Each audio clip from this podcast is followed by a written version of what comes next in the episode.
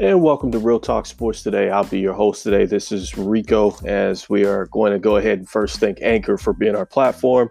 I want to go ahead and thank our fans out there who've been chiming in, and definitely thank our sponsors too for going ahead and uh, going ahead and adding some content to our show. So, you know, I have three topics today. Um, one that's kind of buzzing here, especially since last night, and that is starting with Cam Newton heading to the Patriots. Um, and what do I think about this move? So, you know, with Cam Newton and this situation here, I, I don't think he could go to a better situation right now. Um, going over to the the Patriots here, who obviously are obviously Super Bowl champions, and obviously they're always favored to um, win and go pretty far in the season. But when you think about the significance of this and what Bill Belichick and company have been able to uh, do here, there, I think, are the first team I was hearing one of the the only or first team ever to basically replace an MVP with an MVP. And so one of the things that a lot of people were talking about in this particular situation is that Cam Newton signed for something that is is very low. Um, I think it's like close to about a million dollars, but the, the situation is the more incentives and bonuses he hits, uh, the more money that he actually makes. And so I know there's a ton of quarterbacks out there that are actually making more money than him. Um, you know, ton of quarterbacks that sign that are making more money than him. And from what we understand, there may have been only one team that might have been in the runnings in the first place, and it could be the Patriots. And when I look at it and look at the situation, and I think to myself, I mean, Cam Newton is obviously a transcendent talent. So I do agree with Richard Sherman on that. And I do agree with the fact that when Cam Newton is right, Cam Newton is one of the best quarterbacks in the NFL. You know, the problem is Cam Newton has struggled. You know, Cam Newton, he's coming off a shoulder injury where he's had to get surgery. Now he's coming off the foot injury where he's had to get some surgery there. And I know he's met the physical marks, but people keep in mind he was in a car accident too. And I think he had actually uh, either broken bones or something like that in his back too, as well. So Cam Newton not only has been beat up on the field, but he's been beat up a little bit off the field too.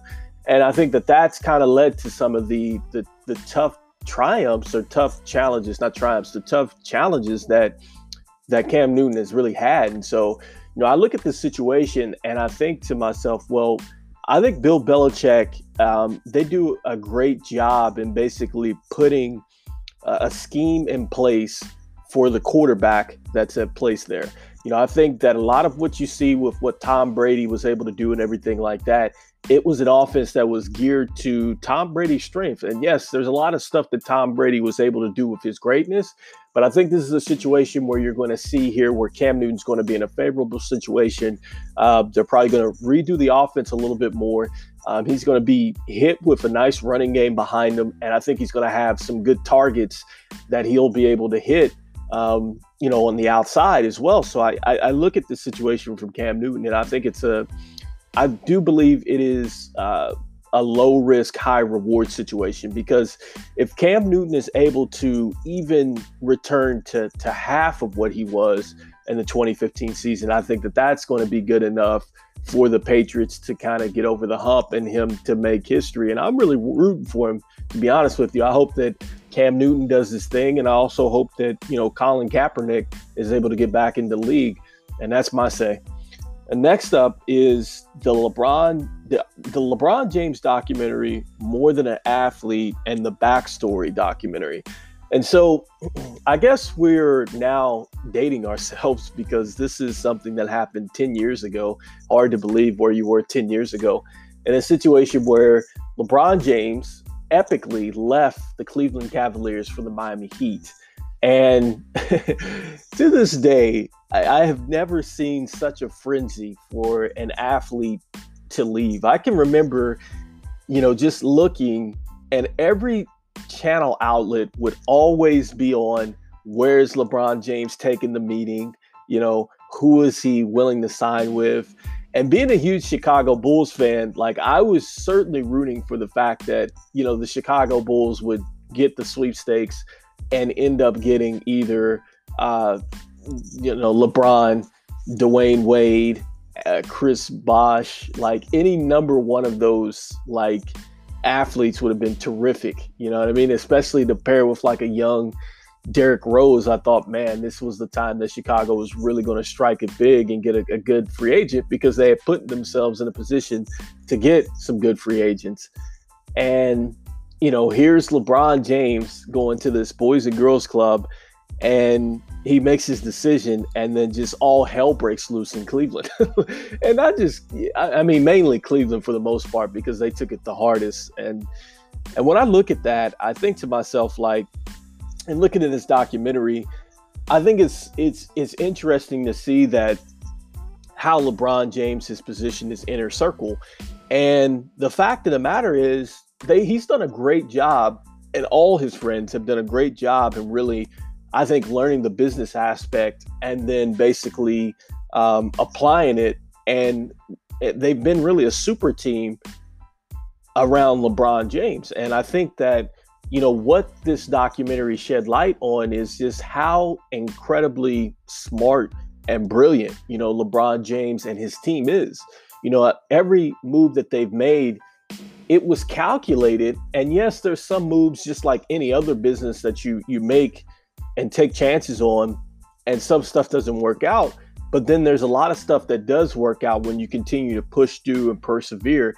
And I think that that's what they saw with this decision. You know, the decision, people don't understand, like, the decision was a huge thing because before LeBron James came out and actually made a television show of the decision, there were no decisions ever made in free agency. Like, it was just, hey, via Twitter, um, you know, hey, you you get the Chris Broussards or you get whoever reporting that, you know, I talked to such and such and they got the deal done. Never in the history had you ever seen a free agent is is chased after get on there and do you know an hour or whatever special it was to say he was getting ready to leave a certain team um, that's never been done before and so, looking at the backstory, which was another documentary here, they talk about how, you know, there was some people in the NBA that wanted to discourage this from happening.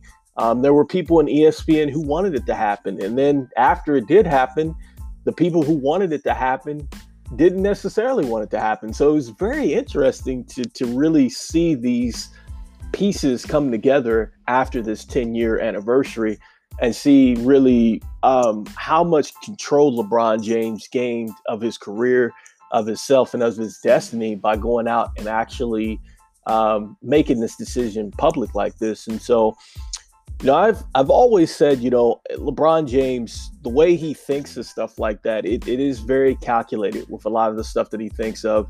And I, I mean, he has put himself in a situation where he doesn't just have people around him who are just yes men. It's actually people around him that he's known and people he's actually groomed to to to to put in position to learn um, and to be successful not only with him but in the future and making um, business moves and decisions and stuff like that. And so I think it's very interesting too that you know I think it was. Uh, a Maverick on there who says that you know it's tough to become a LeBron James, but it is more realistic to become one of us. And I, I, thought about that comment. I think he's he's absolutely right when he's saying one of us. Like you could be a sports agent, you know, you could be an executive in a team, um, you know, you could be a manager of talent. Like that is that is possible. It's very possible, and it's a tangible goal, you know, that most people can really shoot for and really obtain it. Not saying that being an athlete is is not obtainable because it is, but